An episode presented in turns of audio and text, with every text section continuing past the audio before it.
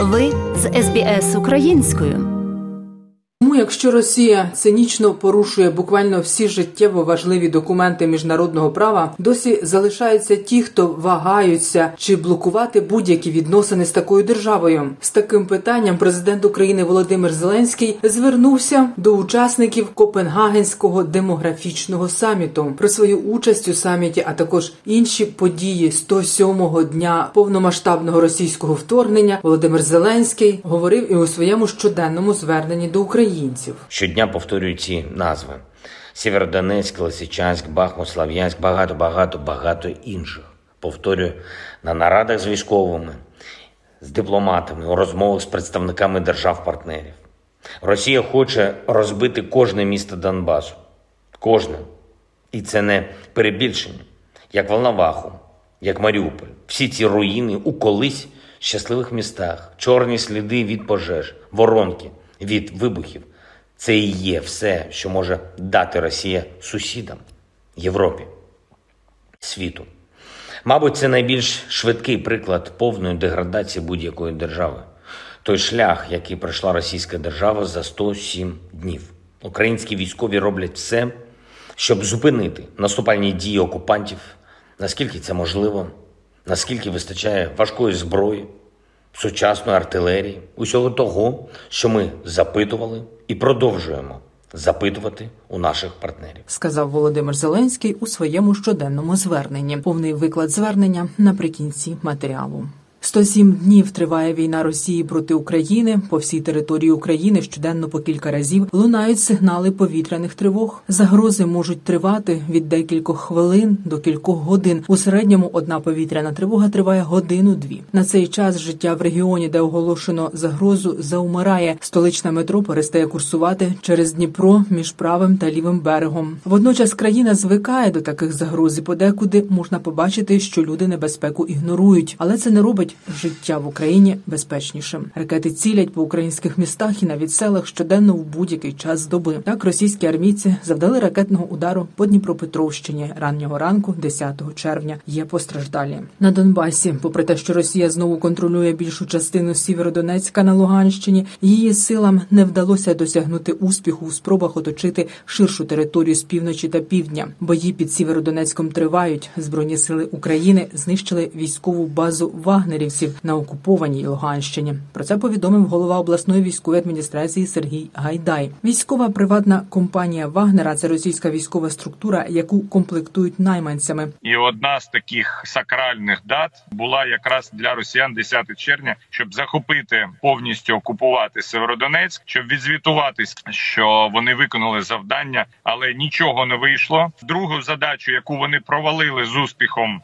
це контроль траси Лисичанськ Бахмут. Так, вони її обстрілюють, і проїзд по трасі вкрай небезпечний, але контролю траси нема з боку росіян. Обстрілюють всі населені пункти гірської громади. Лисичанськ дуже потужно обстрілюють, руйнують просто цілими будинками. Наші військові бачать всю картину бойових дій і чітко реагують на будь-які зміни. На сьогоднішній день, четвертий місяць, російська армія пройти Северодонецьк не може, і вони там втрачають своїх військових. Вчора зробили наші військові такий потужний удар в Стахановому по центру, де знаходились вагнерівці. Ну і там по нашим даним тільки один вижив. Всі решта загинули там під завалами. Від початку червня російські армійці здійснили вже майже сотню обстрілів прикордонних населених пунктів Чернігівщини та Сумщини. Відкриває вогонь Росія зі своєї території, використовуючи переважно артилерію. Про це розповів речник Державної прикордонної служби України Андрій Демченко. За його словами, збройні сили України готуються до різного розвитку ситуації, зокрема на українсько-білоруському кордоні, поблизу якого відбувається навчання білоруських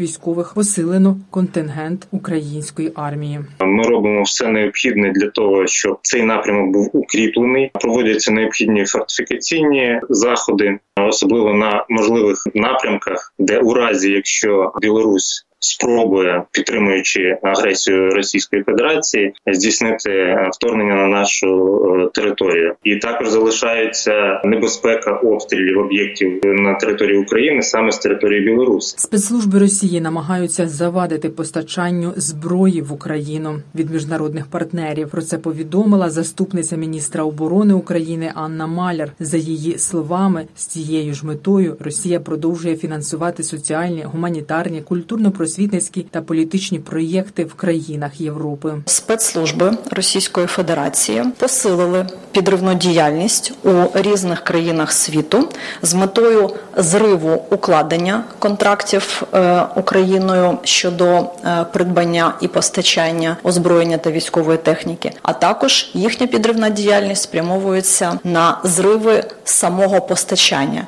цієї техніки та озброєння. Ганна Маляр також повідомила, що Росії не вдається визначити місця на окупованих вже нею територіях для проведення так званих референдумів про створення квазіреспублік, схожих на тих, що проводили у 2014 році в Криму та на Донбасі. Попри тиск і залякування, місцеве населення продовжує чинити опір окупації. Росія на сьогодні активізує діяльність спрямовану на соціально-економічну та політичну інтеграцію тимчасово окупованих територій до Російської Федерації, здійснює підготовку з визначення конкретних місць для проведення так званих референдумів. Тобто Росія не полишає цих планів, попри те, що їй поки що це не вдалося зробити. Тимчасово окуповані території відвідують представники російської влади, в тому числі і центральної, і регіональної, і вони готуються до практичних заходів щодо інтеграції, але окупанту не вдається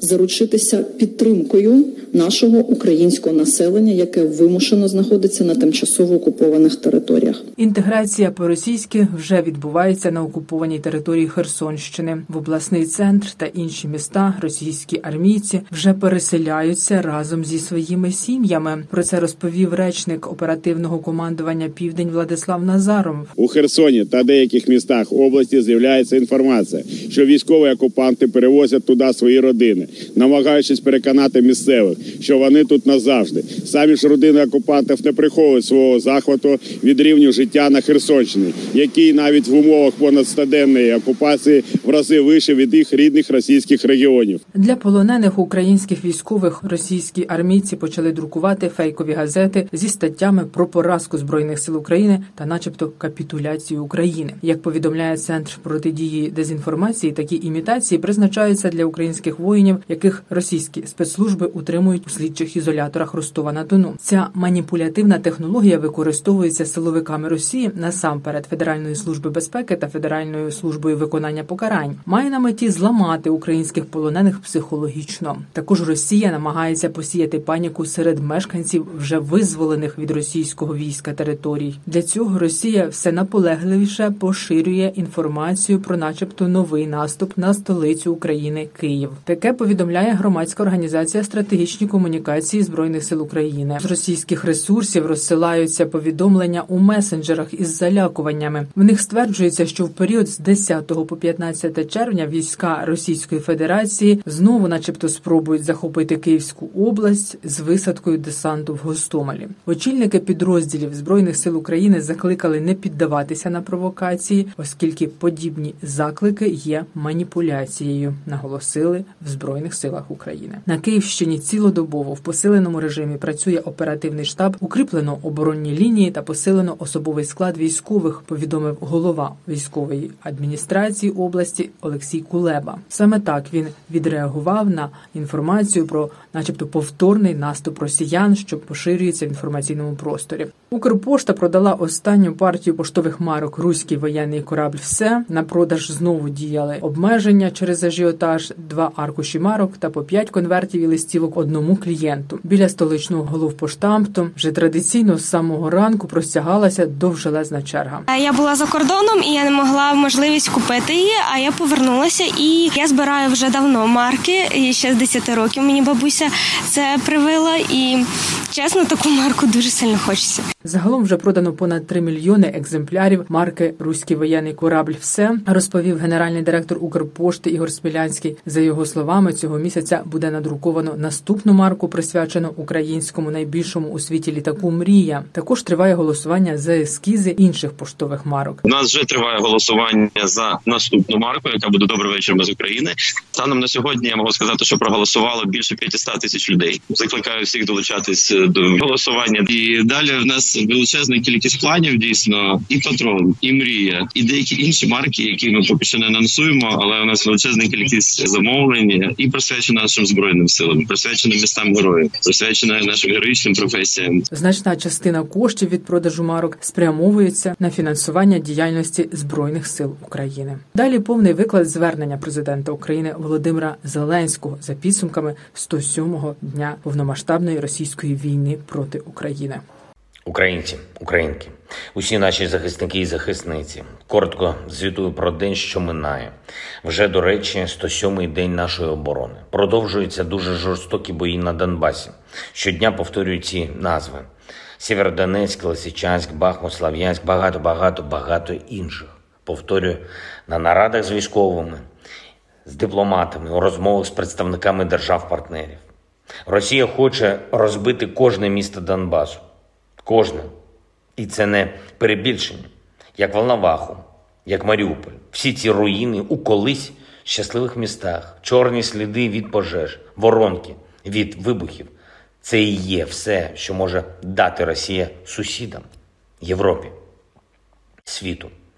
Мабуть, це найбільш швидкий приклад повної деградації будь-якої держави. Той шлях, який пройшла російська держава за 107 днів. Українські військові роблять все, щоб зупинити наступальні дії окупантів, наскільки це можливо, наскільки вистачає важкої зброї, сучасної артилерії, усього того, що ми запитували і продовжуємо запитувати у наших партнерів.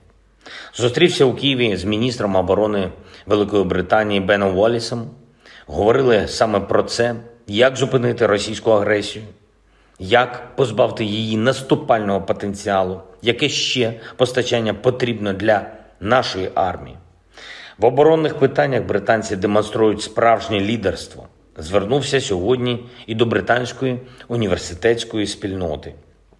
Поспілкувався зі студентами, працюю на всіх рівнях, щоб світ нас чув і знав, що нам потрібно.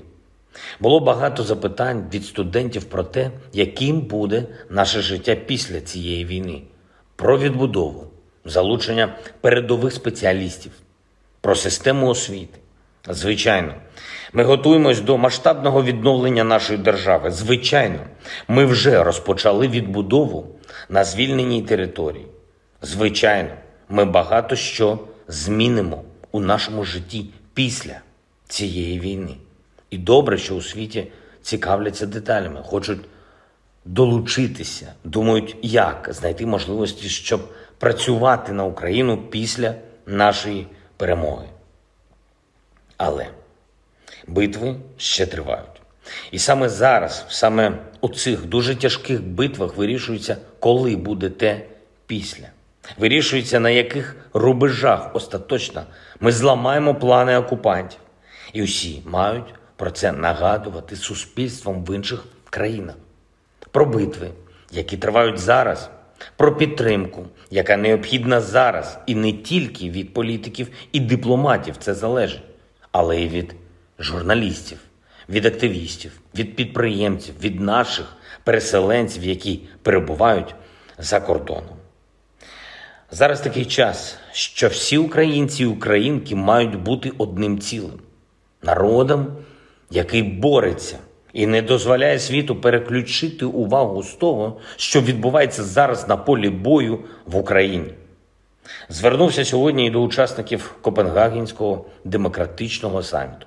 Говорив, зокрема, і про відповідь Європейського Союзу, яку ми очікуємо щодо нашої заявки на кандидатство. Знову і знову буду підкреслювати, це буде відповідь ЄС не тільки Україні, але й своєму власному майбутньому, майбутньому європейського проєкту.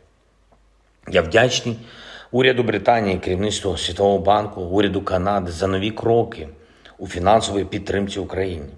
Напередодні наша держава отримала півтора мільярди доларів США. Мільярд це Світовий банк, ще 500 мільйонів це Британія. Пряма бюджетна підтримка. Використаємо для оплати праці в бюджетному секторі. Канада ж стала першою державою, яка направила кошти на наш адміністративний рахунок в МВФ. Це мільярд канадських доларів. Уряд України вже почав реалізацію тих рішень, які обговорювали на нарадах цього тижня. Погоджено законопроект, який дозволить розмитнення авто через державний сервіс у дії. Увесь процес розмитнення буде максимально прозорим, максимально зручним і одразу прибере усі тіньові схеми, які були можливі у попередні роки в цій сфері. Сподіваюсь, народні депутати України швидко проголосують за такий крок. Також сьогодні урядом представлені вже конкретні деталі нових державних програм, які мають забезпечити нові робочі місця та підтримку для бізнесу у цей складний, дуже складний для всіх нас час. Передусім, це стосується безповоротних грантів для мікробізнесу та іншої спеціальної фінансової підтримки для малого і середнього підприємства. Попри весь тиск Росії, попри всі російські удари, зробимо все, щоб економіка України, щоб економічна активність в Україні відроджувалася. Підписав ввечері два укази про нагородження наших героїв. Загалом державними нагородами відзначені 242 учасника бойових дій, з них 8 посмертно. Вічна пам'ять усім, чиє життя забрали окупанти. Вічна слава кожному і кожній, хто воює за Україну. Слава Україні! Хочете почути більше подібних історій? Слухайте в Apple Podcast, Google Podcast, Spotify або будь-якому іншому місці.